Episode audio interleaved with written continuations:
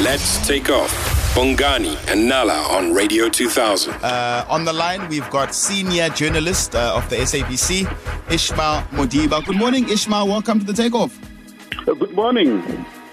Ishmael, so you've been on the ground there in Mangaung, and apparently the protest is organized uh, under the banner of the Mangaung Community Concerned. Um, what is going on there on the ground? Well, what I can tell you is that yes, indeed, the the the the, the, shutdown is organized under the banner that you have just mentioned. The issue at hand is that uh, uh, community members who are part of this, they are saying that. Uh, uh, they, they, they demand service delivery from the Mangaung Metro municipality, of which uh, they are saying uh, the roads in the in, in, in the Mangaung Metro in Bloemfontein are in a state of disrepair. Uh, there's a, a, water sewage that is flowing all over the, the city here and there. Uh, garbage is not, uh, rubbish is not being collected uh, autonomously, and that they are also saying that uh, they demand jobs. They are saying there's a whole lot of uh, people who are from outside who have been given the opportunity, while the local people here are being overlooked. So that is the gripe that uh, they are raising with the municipality. And the very same leadership, when I was talking to them last night to say what is the way forward uh, after the, the, the action that started yesterday, they said they got a, uh, you know a mandate from the community to say let's continue with the shutdown because they are saying that uh, that is the only language that the municipality will be able to listen to them because they said they tried other avenues to engage with the municipality, but they are uh, accusing the municipality of being dishonest with them. And what has been the government's response um, um, to the protest?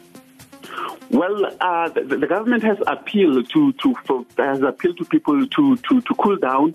Uh, uh, because, because we know that even last month, uh, remember uh, when the president was here during the, the Freedom Day celebration, there was yes. also that protest from another region in the province from from Witsieshoek, and they were also saying that they are tired uh, of being overlooked because the the, the the, the, event was supposed to be held in, in Witsieshoek but was moved to, to uh, because of uh, fears that they will protest.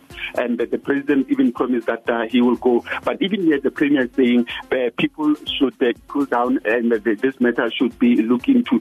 But for now, uh, it looks like for today, uh, the, the, the, people here are adamant that they will continue. And I must say that uh, the other areas that also fall under the the jurisdiction of the Mangaung Metro, that is Botshabelo and Thaba have also, you know, uh, emphasized that they will also start with the this morning.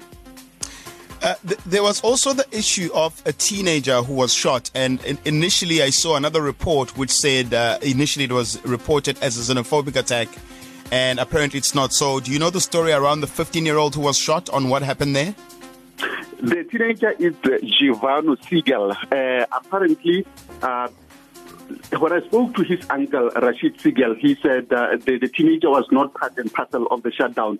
But uh, according to the information that uh, that we got, was that uh, he was shot from the, the, the, warehouse business. That is the warehouse that people were trying to attack.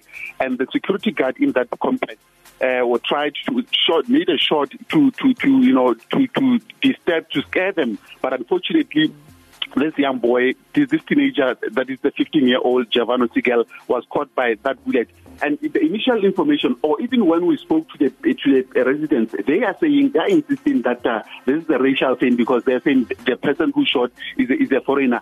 But fortunately, from the information that we got from the police, is the 57 year old security guard who has been arrested in expected, and he is expected to appear in court this morning for that uh, uh, matter, matter that has been recorded.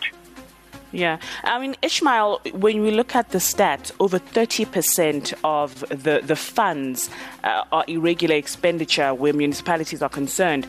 To which extent, and I mean, people are having to resort to all kinds of things. To, to what extent does SALGA play a role and what are they doing? Because generally, this is the attitude throughout South Africa. South Africans are exhausted from complaining to municipalities about the lack of service delivery. Well, that's, a, that's, a, that's another good question because if you look at the very same municipality and many other municipalities that have been placed under administration, you would recall that the very same Mangaung Metro municipality was placed under administration in December 2019. And uh, from there up until now, communities are saying we, since the municipality has been placed under administration, we haven't had anything. And Mangaung Metro, that is the only metro municipality in the Free State, uh, you know, has, has, has, has not shown any, any sign of improvement. It has been downgraded by Moody's several times after it has been placed, or even before it was placed under administration. We have done so many, uh, you know, uh, stories on dysfunctional municipalities in the Free State. And up until that far, one hasn't actually got a sense or a, a you know a way to, like a sense of uh, picture from SALGA. What is SALGA saying with regards to the the the the downgrading or the deterioration of services from these municipalities. It's a, it's a, it's a growing concern that, that we need to hear from SALGA to say uh, the, the, the, the, the, must come with the solution to say, guys, we need to do things differently. Yo, um, Ismail, thank you so much for speaking to us on the ground, and I'm sure we'll t- we'll touch base with you during the course of the week, uh, since the shutdown is carrying on. Thank you so much, ne? Thank you very much, sir. Weekdays, 6 to 9 a.m. with Bongani and Nala. Let's take off.